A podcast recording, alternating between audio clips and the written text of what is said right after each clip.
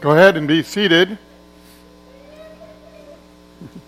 Today we are going to talk about the age old question, the one that so many people ask if there is a God who is good, who is loving, and is all powerful, is great, then why is there suffering in the world? It seems like they are incompatible. You can't have a great and loving God who doesn't or seems not to do anything about the suffering in the world, especially when it happens to us, when it happens to God's people. And so, somewhere, probably not too far away, right now in a hospital, maybe right here in McHenry County, there is someone who is most likely lying in their bed and they have been suffering for a long time. And the doctors have not given them a lot of hope, and they are there and they are crying out in the midst of their despair, with all hope go- gone God, where are you? Now, I pray that you are never in that situation, that you are never in the depth of despair where there appears to be no hope, and that is your cry. And by God's mercy, may that not happen to you. But I can guarantee you, I can guarantee you, there will be someone that you know who is in that position. And so, as a people of God, we need to know the answer. Why is there suffering in the world? What causes all of these things that are going on? What causes people to, to hate one another? What causes people to go to war? What causes natural catastrophes, hurricanes and tornadoes and floods? Know, way too often, there are well meaning Christians, and I hope this does not refer to you, but you probably have heard this, where we give the wrong answer. And we push people farther away from the truth, and especially from a relationship that they could have with Jesus. And so, a baby dies for no apparent reason. There is a crib death, and someone says, God needed another angel in heaven. Or a young mother has breast cancer. And it progresses and she gets to the point where eventually she succumbs and she dies. And she leaves behind a husband and two young children. And someone says, well, God works in mysterious ways. Or there is a car accident, a horrific crash. It's prom night or graduation, and there are young teenagers, hoping to enjoy a pivotal moment in their life, but instead there is a drunk driver, and he slams into them, and all of them are killed instantly. And again, another well meaning person says, Well, God must have had a purpose. Or something in your life goes, goes south. It, it takes a turn for the worse and someone says to you, Well, you know, everything happens for a reason. Or maybe you hear that word, that diagnosis from your doctor that you have cancer. And your well meaning friend says, Well, God never gives you more than you can handle. Really?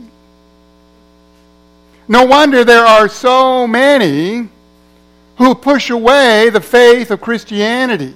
I mean, who wants to believe in a God that causes pain and suffering? And it doesn't help when we have personalities on television who proclaim the very thing. A lot of you remember in 9 11, famous TV preacher got up and told the whole world this is God's judgment on America. Or when we have a hurricane Someone says that God is treating the city of New Orleans or wherever it might be with exactly what they deserve. If that's the case, why not send a sandstorm on Las Vegas and just wipe that out? Or Washington, D.C., while we're at it, that'd get rid of all the corruption, right? Is that the kind of God that we have? If it is, it's not the God of the Bible. It's not the God that I would believe in. It's not Jesus Christ who has come down from heaven and become flesh and blood, the same one who welcomes little babies into his kingdom, would he then kill them? Would he cause teenagers in the, the flower of their youth, in the prime of their life, when they have so much potential and opportunity, would he cut those lives short? Would he send hurricanes and tornadoes to wipe out entire families? Is that the kind of God that we have? It is true that bad things happen in this life. Raise your hand if you would agree with that. They happen sometimes because people around us make foolish choices. Would you agree with that? Sometimes they happen because you make bad choices. Would you agree with that? But it doesn't happen at the hand of God. God is not the perpetrator. God is not the one who causes the suffering. And so, what is the right answer? Why do we have suffering if there is a God in heaven who is great and good? Well, one little word, it's right there in your notes. It's called freedom. Freedom. People have a choice. Just as God's people have a choice to do what is good and right, there are others who have the choice to do what is wrong and evil. And so, just as we can pick up a helping hand for someone who is hurting, another can pick up a gun and shoot someone and kill them. And so we ask, well, then why doesn't God intervene? Why doesn't God prevent all these tragedies? Again, the word freedom. If there is no freedom to hate, there can be no freedom to love. And then we are nothing but numb robots in this world. Is that what you want? No. Nor is it what God wants either. And so we need to understand that there is evil in the world because people choose to do evil things. Okay, okay, but what about the hurricanes, the tornadoes, the floods, all these natural so called disasters? In the very beginning, when Adam and Eve were in the garden, and they chose to eat the fruit that was forbidden to them, when they chose to go against the will of God, there was a curse. There would be pain. There would be suffering. There would be thorns and thistles in the ground that God designed to produce all of this abundance in wealth.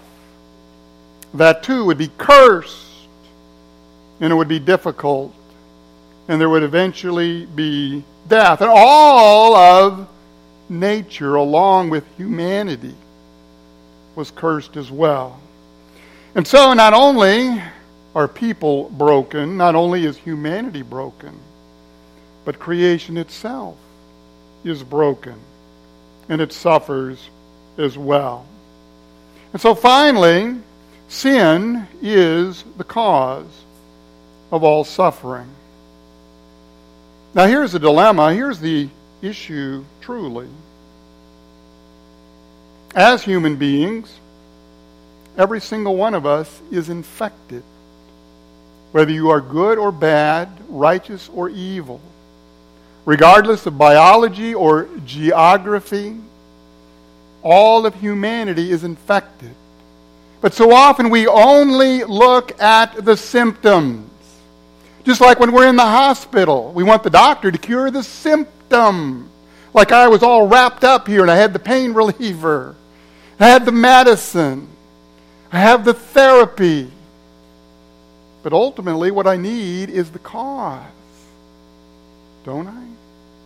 To be healed.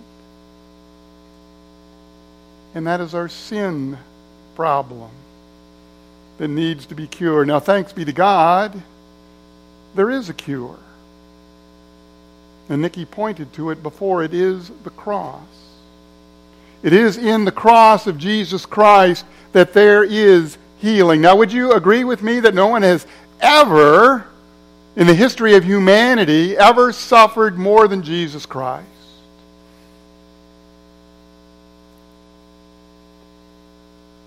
Treated with injustice, betrayed by friends, rejected by his own people, and then humiliated, stripped, mocked, ridiculed, and beaten by his enemies. And yet he was completely innocent.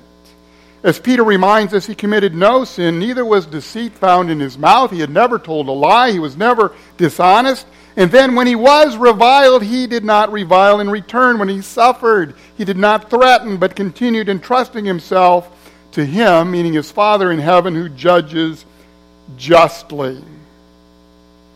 And that was all before the crucifixion. He hasn't even yet gone to the cross. Imagine having been whipped with leather and bone and metal. Your back is like raw meat, and not only your back, but around your torso, your shoulders, your neck, a crown of thorns jammed on your head and then nailed to a rough beam. Crucifixion was meant to be slow so you would suffer and not just die, but suffer excruciating pain, which means out of the cross for hours and even days, contorting your body into positions that the Father had never intended.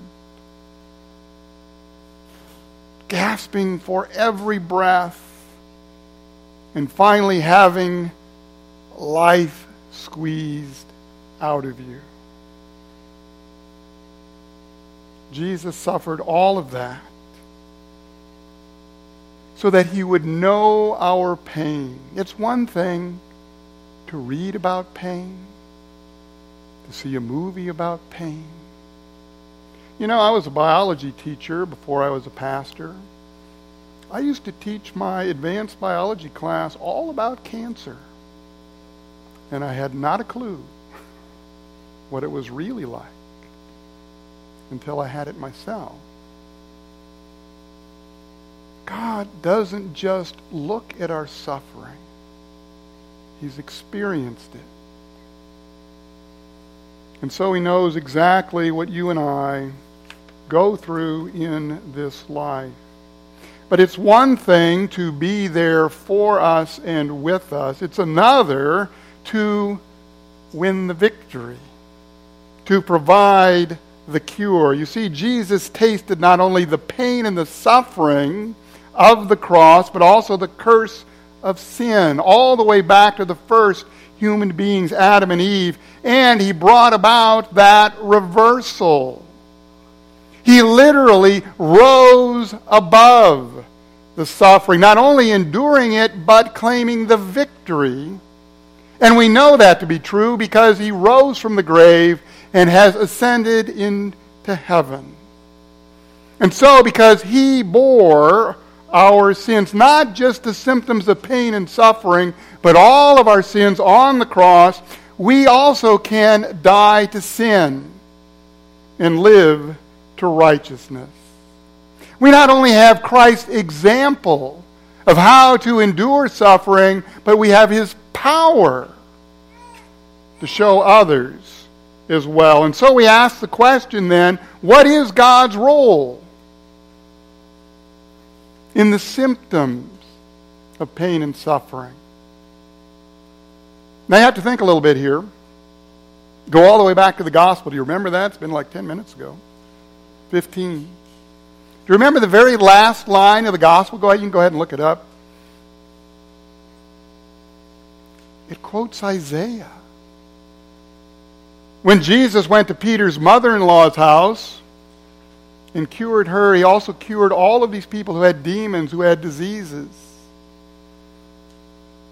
Because just like Isaiah would predict, he would bear our infirmities, and it says that he would carry our diseases. Isaiah said that he would carry our sorrows.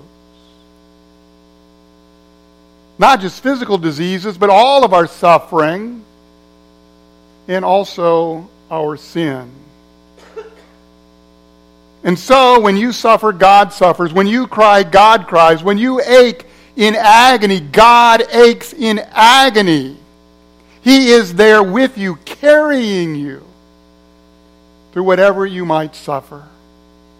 And so, finally, then, as we look at this question, why is there suffering in the world? Does it ever occur to you that we're asking the wrong question?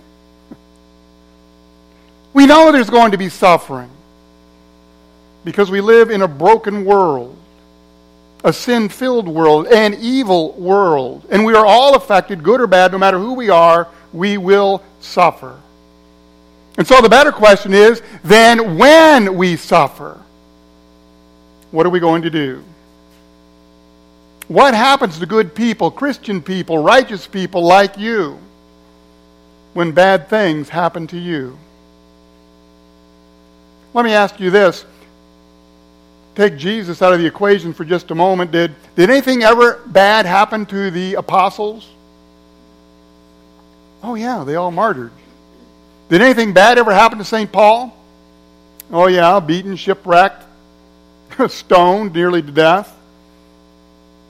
And yet, Paul writes that all things work together for the good of those who love him, meaning God, who have been called according to his purpose. All things, even when you suffer, even bad things, all things work for the good. Not only can we endure our sufferings because we have not just the example, but the victory of Jesus. We can be there alongside others. We can grow and we can mature. We can use a different perspective to help not only our brothers and sisters in Christ, but all of those people out there who are asking that question. Why is there suffering? Often there is suffering so that I can be there right with you and point to the cross of Jesus Christ. So that not only your symptoms, but your cause of pain and suffering, your sin, can be forgiven by the one who voluntarily suffered and died for all. And so the next time, when someone you know is suffering, and they ask, Where is God in all of this? He is right there with them, carrying them through their suffering and ultimately winning the victory over sin and death. Be prepared to give an answer. Let's all rise.